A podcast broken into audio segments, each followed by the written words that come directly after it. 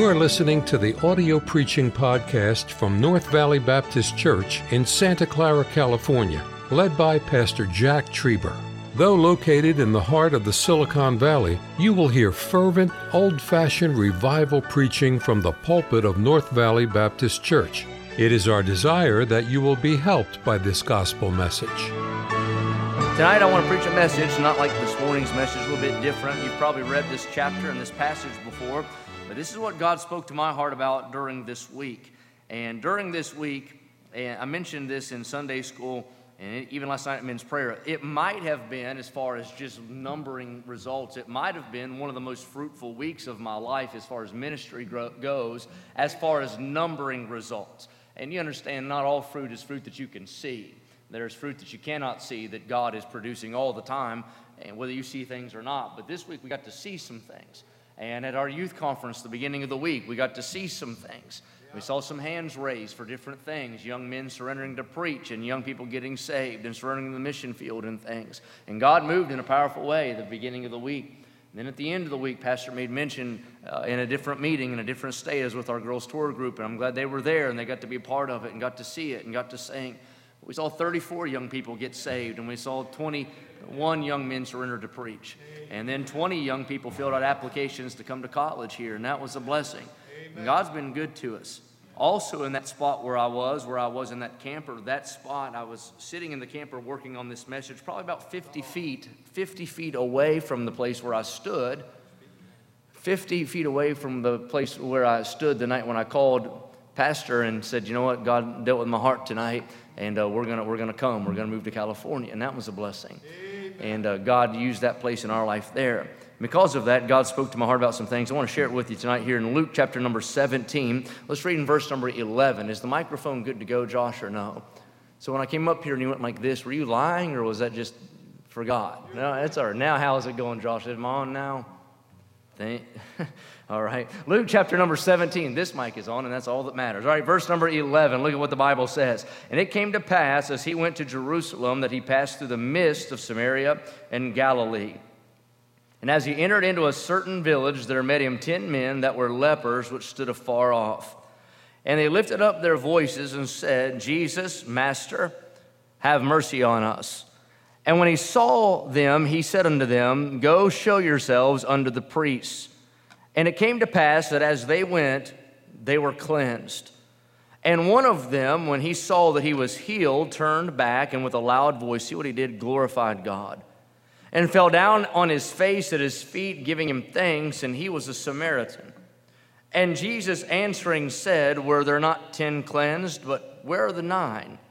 There are not found that return to give glory to God, save this, here's an important word, stranger. And he said unto him, Arise, go thy way, thy faith hath made thee whole.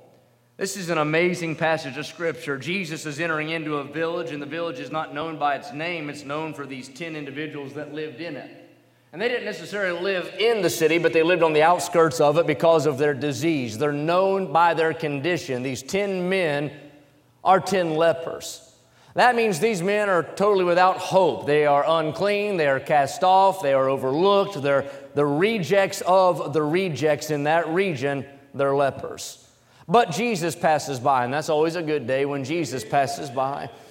And these men who would have had voices that were very hoarse and very weak used everything within them to cry out as they stood afar off. And they asked Jesus to show mercy on them. And I like what the Bible says. He saw them, he heard them, he considered them, and gave them a word. He said, Go show yourselves unto the priest. Those men obeyed his word, all 10 of them, nine Jews and one Gentile, and they begin to go toward where the priest would be. But the Bible says one man in verse 15 said, He saw. He took time to contemplate the goodness of God in his life. And as he took time to consider what grace had just done, he did an about face. Yep. He turned around. And instead of going to the priest, he was compelled to go back to the feet of the Lord. And the Bible said he fell down at Jesus' feet and he gave him glory. He fell down on his face at his feet and gave him thanks. And because that man went back and gave him thanks, he got more than everybody else did. He didn't just get cleansed, Jesus made him whole. I like the story. He said, You know what? because of what grace has done for me, because of what God has done for me, because of what Jesus did in my life, I can't go until first I tell Him, Thank you. For a little while this evening, I just want to preach on this thought. I just want to say, Thank you, Jesus. Amen. I just want to say, Thank you, Jesus. I think tonight that it would do you well, just like it has done and will do me well, if we'd spend some time with some gratitude and just say, Lord, thank you. God's been good to us, hadn't He? There's nobody here tonight that could say God's been anything less than good. He's been better to you and I than what we deserve. And for a little while tonight, I just want to, I'm praying God will just kind of take the governor off the thing, that we'd give him liberty and he'd give us liberty just to spend some time saying, Thank you, Jesus. Let's pray. Lord, I pray for power, please. Thank you for the service tonight. Thank you for the musicians and those who uh, sang in the choir, the specials. Thank you for the sound men, the media team, and all that they do. Thank you for our church family and for them being here all day today and working. And God, I pray tonight you speak to our hearts. I pray that we just worship you a little while, that we'd reflect a little while, and that we'd show you thanks. Thank you for being so good to us. We pray these things in Jesus' name. Amen. Bob Jones Sr. made the statement when gratitude dies on the altar of a man's heart, he's well nigh hopeless.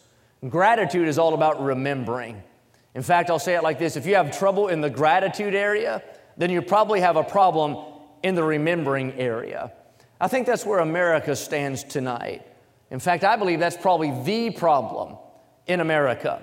Everything else that you and I see that shoots up like weeds and chokes the life from our society can all be traced back to the seeds of ingratitude. The attitude and the arrogance we see today is because we have a strong sense of not gratitude, but ingratitude. We don't have much gratitude for the freedoms that we enjoy.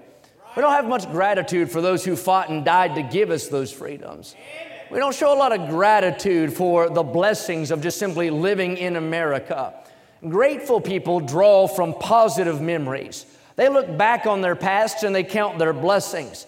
They don't fabricate hurts or fabricate wrongs, but they focus on the goodness that came to them in the past whether it be a temporal thing or an eternal thing, a person who has gratitude alive in their heart is one who chooses to routinely remember the good things that have rolled into their life. I read a statement and said, Gratitude is the memory of the heart. And we live in a day where there's an obvious failure to remember because we live in an hour of ingratitude. In general, I'm afraid people expect things, and because of that, we're not thankful for much. They believe they're entitled. They can't appreciate being blessed because we're too wrapped in believing that we are owed. That's a far cry from the Apostle Paul. You know, Paul never lost focus of what he was and who he was, and that's why he testified and he said, I'm not owed. He said, I am a debtor. And let me say it tonight God doesn't owe you and I anything, but tonight we owe him everything.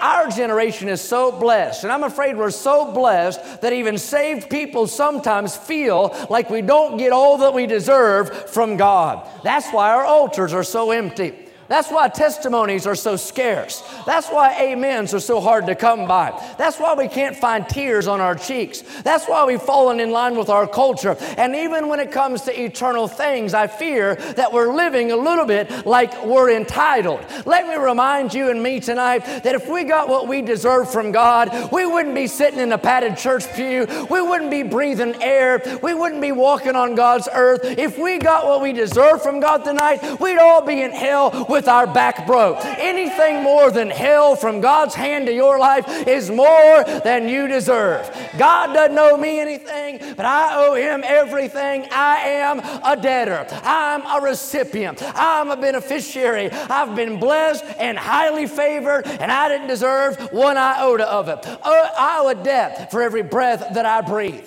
I owe a debt for every day that I live. I owe a debt for every meal that I eat. A debt for every step that I take. A debt for every prayer that I'm ever able to pray. A debt for my family. A debt for my home. A debt for my income. A debt for my health. A debt for my church. And everything in my life came into my life from God. Every area of my life has been touched by His grace. Every area of my life has been touched by His mercy. Every area of my life has been touched touched by the good hand of God. I've been guided by providence, kept safe by His watch care. Thank God for the indwelling of His Holy Spirit. God has been good in my life.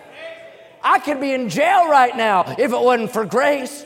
I could be dead tonight if it wasn't for grace. I could be a drunk if it wasn't for grace. I could have a broken home if it wasn't for grace. I could be in a foreign country without the gospel if it was not for the grace of God. I could be in hell right now if it was not for grace. But I'm happy today to tell you that God did not give me what I deserve. I'm glad God did not give me justice. I'm glad God did not meet the transgression in my life. But when justice called. I'm glad mercy answered. I'm glad He gave me cleansing. I'm glad He gave me salvation. I'm glad He gave me a healing. I'm glad He made me whole. And tonight I just want to take some time to not get so busy about the peripheral and so wrapped up in everything else. But I think it'd do my heart well and yours too uh, to go back to Jesus tonight and not ask Him for anything, but praise Him over everything. He's been good in your life and He's been good in my life. And I just want to say Thank you, Jesus.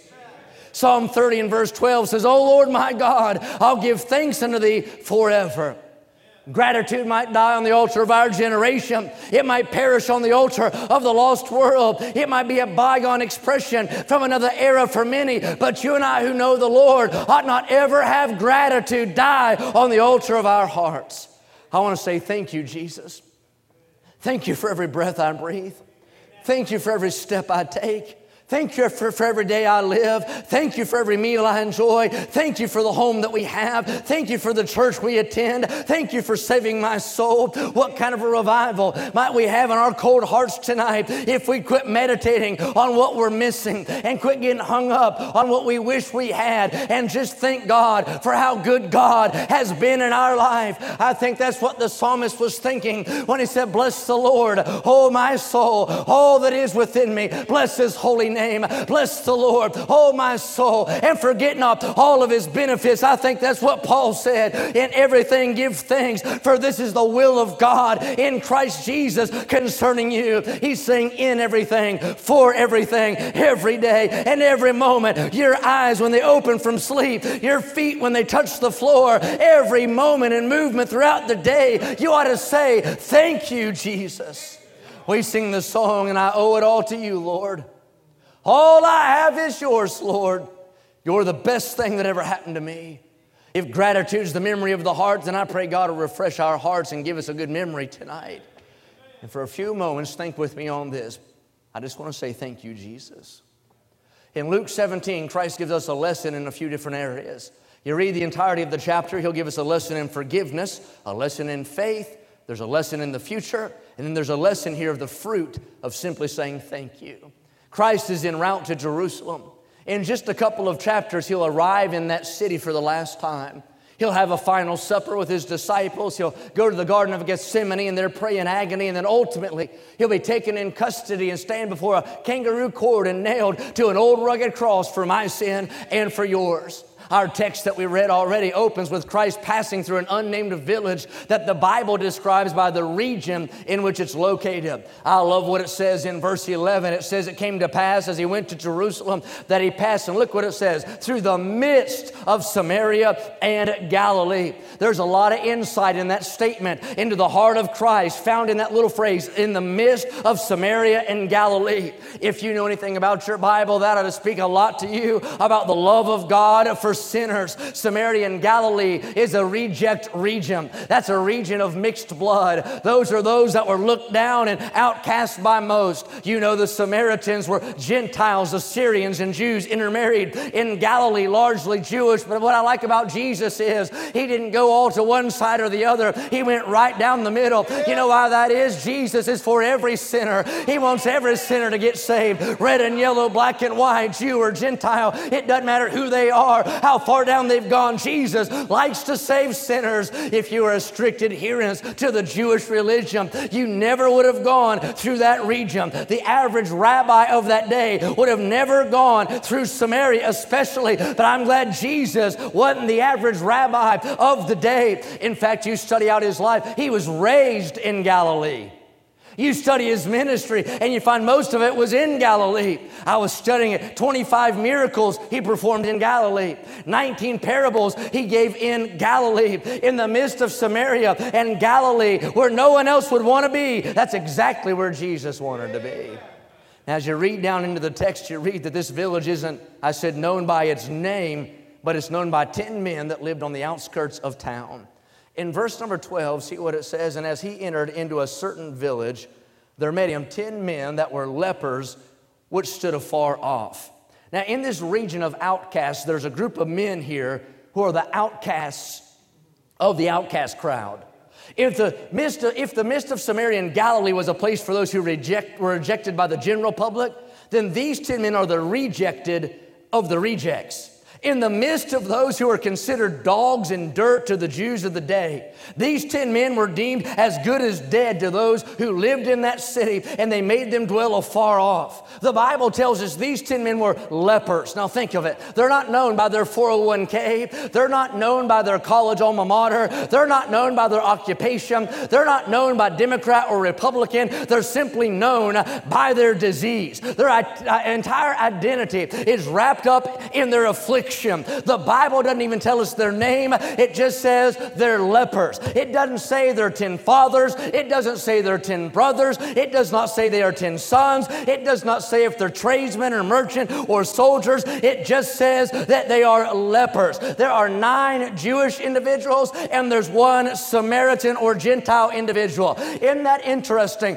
These two crowds that would never intermingle are brought together by that common bond that all of them were un unclean in the eyes of God. You studied your Bible, you already know this, but leprosy was a fatal disease. Leprosy was a fellowship breaking disease, and leprosy was a flesh destroying disease. Every aspect of life would have been touched by that disease. The terrible effects of leprosy would intrude upon every area of their existence in every way you can imagine. Leprosy was a disease that destroyed and stole away from the one who had it. So, in labeling these 10 men as lepers, the Bible's telling us number one about their physical condition.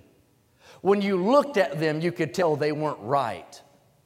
Their body was being eaten by disease. You study out leprosy, and it begins on your peripheral nerves and begins to deaden your feelings. You can't feel things. Then it begins to eat away at your flesh. That which was unseen at first begins to work its way on the outside. It would begin to dim the vision, and the hair would fall out, and scales and scabs all over the body. And these men looked like walking piles of decay. It ta- tells us about their physical condition, but then the social consequences of this disease were horrible. These 10 men were separated from society. I said they lived in the region of the rejects, but then they were rejected from that area. They had to live on the outskirts of town because of their disease. They were broken from, away from their family. They couldn't hold a job any longer longer. Their life was utterly without any hope. They walked around, and folks would take a wide path around them. If they sat on a stone, you couldn't sit on the stone. If they stood under a tree, you couldn't stand under the tree. If they drank from a fountain, then you could not drink from the fountain because everything they touched was corrupted. Then, thirdly, it tells us about the religious condemnation. That cry of unclean, unclean was not physical dirtiness, but rather they were walking around advertising the fact that they weren't right with God. Everywhere they went, the cry from the hoarse throats of those lepers was basically this I'm unrighteous. I'm unrighteous. I'm not right with God. And here are these men without any hope in the medical realm. Here are these men without any hope in the social realm. Here are these men without any hope in the spiritual realm, and they've been left alone to decay and die outside the city limits of an outcast village. I don't doubt the cries could be heard by those inside the city unclean, unclean. And I don't doubt those cries were mixed in with cries of despair. The lepers, because of the law, had to cry out, but I often believe they probably cried out not just in despair, unclean, unclean, but they probably cried out, mercy, mercy. But every time they cried out mercy, there was no answer that came back. They cried out mercy and no one responded. They cried out help, help, and nobody answered their cry. I wonder if they cried out as the scribe passed by, but the scribe did not help. Maybe they cried out as the priest passed by, but the priest did not help. Maybe they cried out as a doctor passed by, but the doctor did not help. Maybe they cried out to family as they would pass by, but their family could not help. Maybe a friend would pass by and they cry out for help, and yet that friend could not help. They found no mercy in the law. They found no mercy in their religion. They found no mercy in secularism. They found no mercy in their physician. They found no mercy in their peers. They threw their bucket of hope down every well that passed by. But every time they drew that bucket back, they found that bucket was empty. My, what a miserable, broken, and hopeless life they lived. But isn't it just like God to send grace where it's needed the most? That's a good place for a free hallelujah right there. Isn't it just like God to send help where it's needed the most? Isn't it just like God to send mercy where it's needed the most? That's a good place for an amen. Isn't it just like God to send fullness where it's the most empty? Isn't it just like God to send hope where it's the most hopeless? Isn't it just like God to send mercy right on the brink of judgment? I've said it before, but I'll say it again. God's the hero in every Bible story, and I'm glad the hero shows up here in verse number 12. Oh, happy day in the lives of these lepers. As I read in verse number 12, they were standing afar off, but Jesus Jesus passes by, they're being obedient to the stigma. They have to stay on the outskirts of town, but I'm glad Jesus passed by. They see Jesus from afar and begin to cry out. Now they're not crying out, unclean, unclean, but now they cry out, Have mercy on us. What is mercy? Mercy is not getting what you do deserve. Mercy is being guilty but not having to face a sentence. Mercy is being treated even though you were wrong, like you were right. Mercy is you deserving to be locked in chains. Instead, you've been set free. In verse 14, we can read it. Here's what it says. And when he saw them, that's a great statement. He saw them, he said, he saw, and then he spoke, Go show yourselves unto the priest. And it came to pass that as they went, they were cleansed. There it is. Mercy answered the call where justice was trying to serve a sentence. Jesus looks on those lepers that have been overlooked for so long and he gives them instructions. He says, Go show yourself unto the priest. Now, Jesus knew there's no power in the priest, but there's power in faith. And and if they would take Jesus at his word, they could be cleansed. Can you see it in your mind as you read the story? These 10 men that have been broken, these 10 men that were outcast, these 10 men that were severed from society and outside the fellowship of, of God, here they are. And Jesus says, Hey, go show yourself to the priest. They take him at his word. They tried everything else. They tried every doctor. They tried to fix their own life. They couldn't do it. They said, Well, just trust Jesus with it. Those 10 men make their way to the priest. And as they go, they're being cleansed as they go. I think the further they went, the more they got cleansed. You know why? The more you obey, the more you get blessed. And I can see as they begin to walk away and they begin to get cleansed, and all of a sudden those scabs or those uh, oozing sores dry up. All of a sudden that pain begins to ease a little bit. All of a sudden those aching joints don't hurt quite as bad. Those nine Jews get sort of excited about it, but they press on toward the priest. But there's one fellow, he's a Samaritan. He had no right, he had no claim to Jesus as Messiah. He understood what had just happened to him. The Bible said he took time out to shout him He said, My goodness, look what grace has done. My goodness, look what mercy's done. My goodness, look what the love of God has done. He said, I don't know who that priest is, but I know who the one is that healed me. He said, I'm not going to the priest. He did an about face and runs back and slides in the feet of Jesus to give him glory. You ever notice how it is? Folks who live by the ocean don't ever want to see the ocean. Folks who live in the mountains don't care about seeing the mountains. Folks who live in a big city aren't impressed with the city because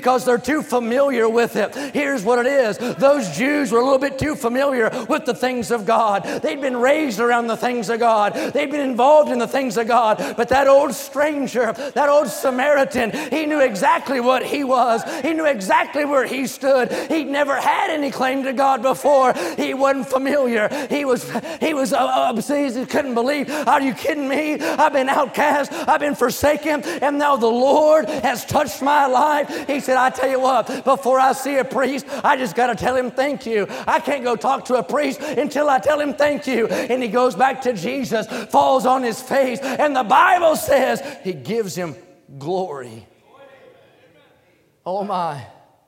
One of them out of 10 goes back. He saw.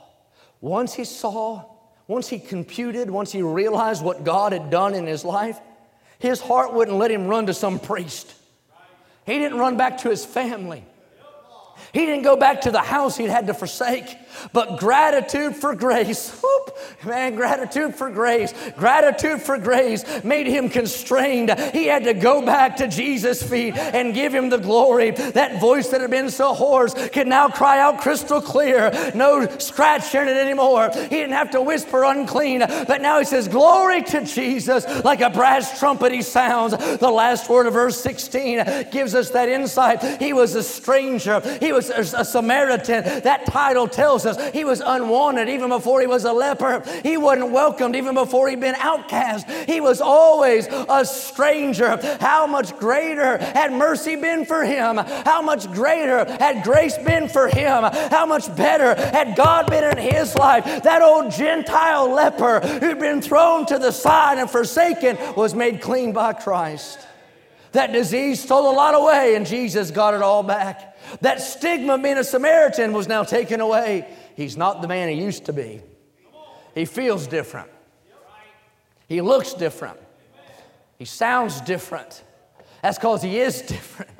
And when he realized that, he said, I just got to say, Thank you, Jesus.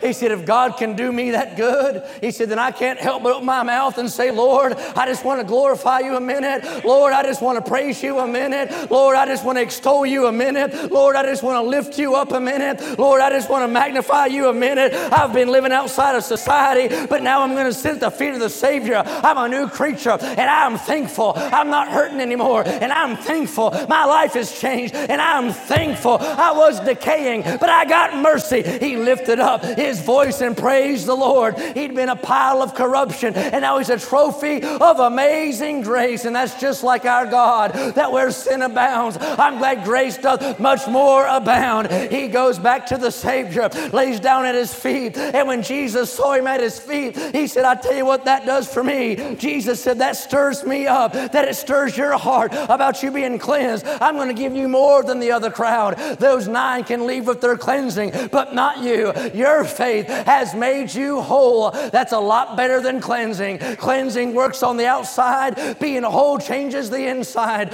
You say, What are you talking about? It's more than outside, it's more than exterior, it's more than ceremony. His entire life was given back to him. What I mean is, all the scales disappeared, all the scars, I believe, disappeared. Any missing appendages, they came back. And when you looked at that old leper, it wasn't like he used to be a leper, it was like a totally new man. You say, How'd that happen? He went back to Jesus and said, Thank you. He used to be consumed with the disease, and now he's consumed with gratitude. Let me apply this. Last time I checked, none of us were born saved. And I know some of you act like you were, but you weren't. B.R. Lakin used to say, You need to straighten up your halo, it's a little crooked. Last I checked, none of us were born righteous. Last I checked, none of us were born inside the camp. Every single one of us here tonight was born a stranger.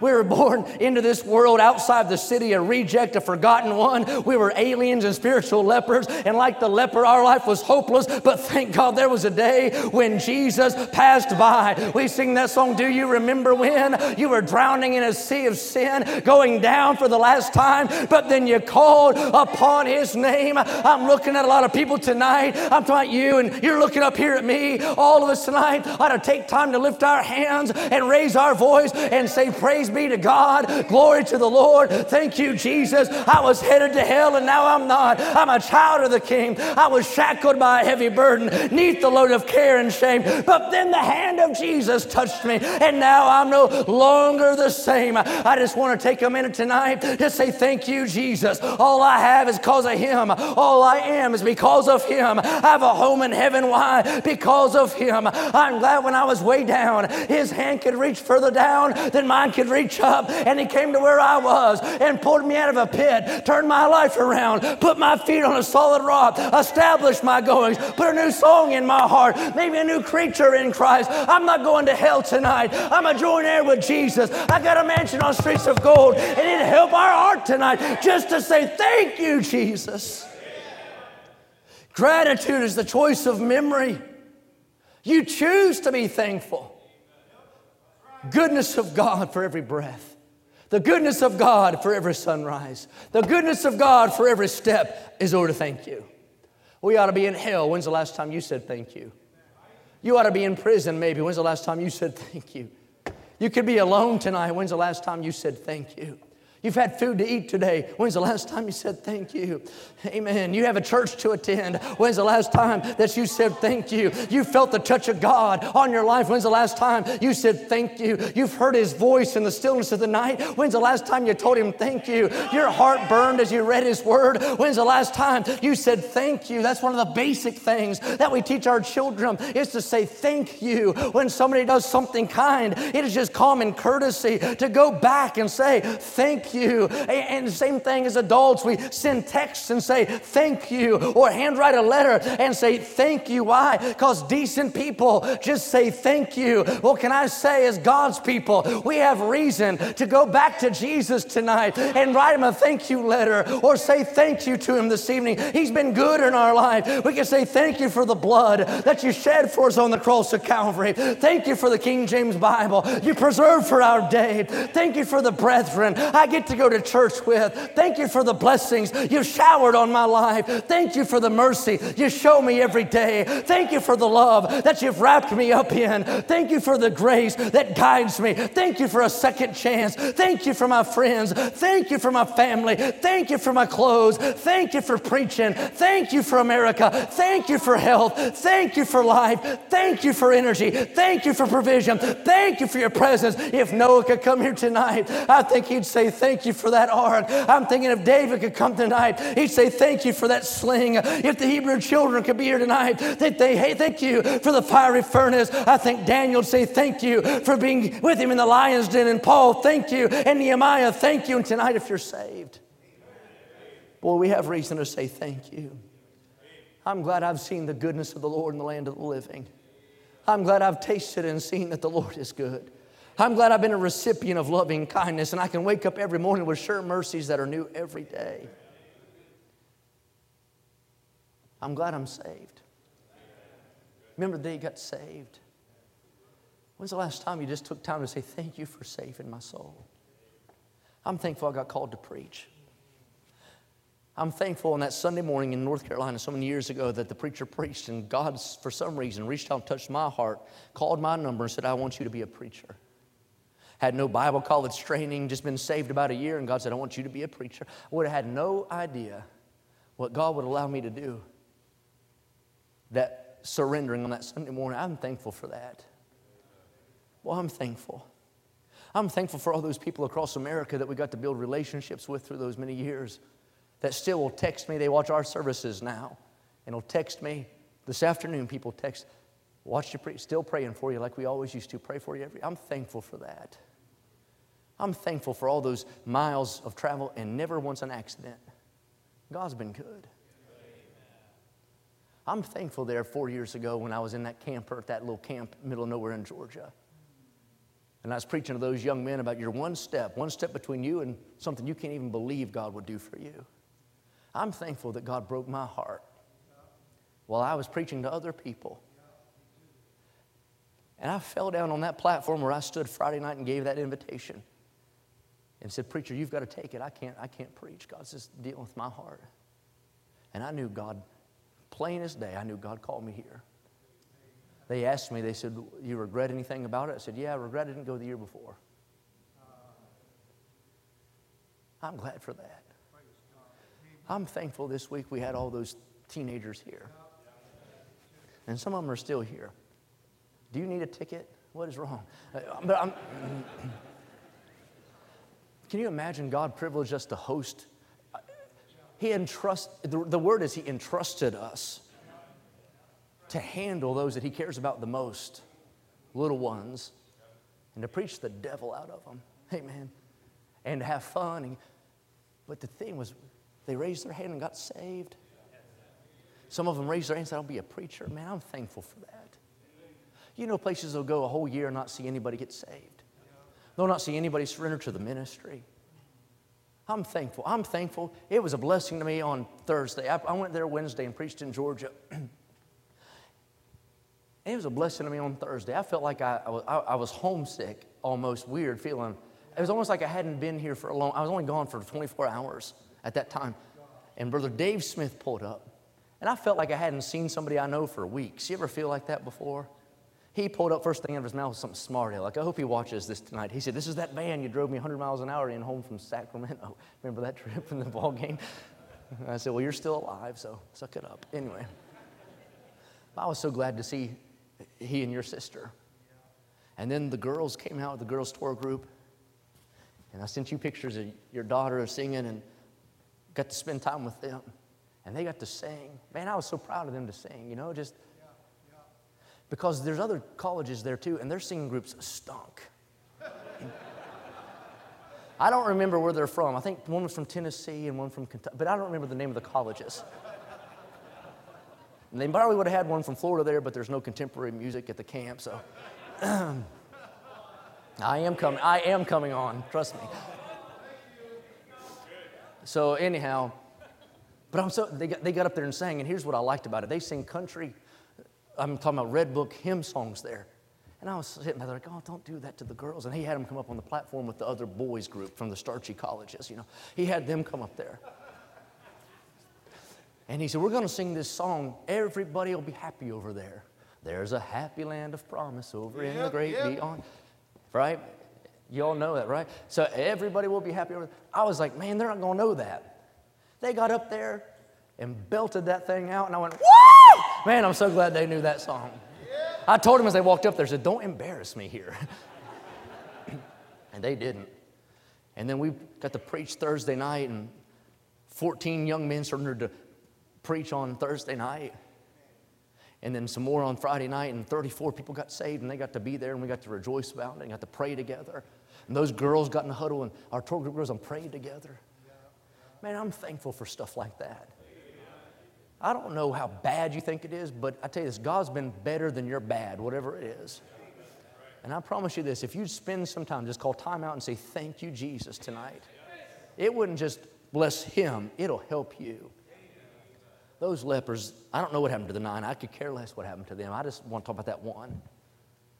He went back to the feet of Jesus just to say, Thank you.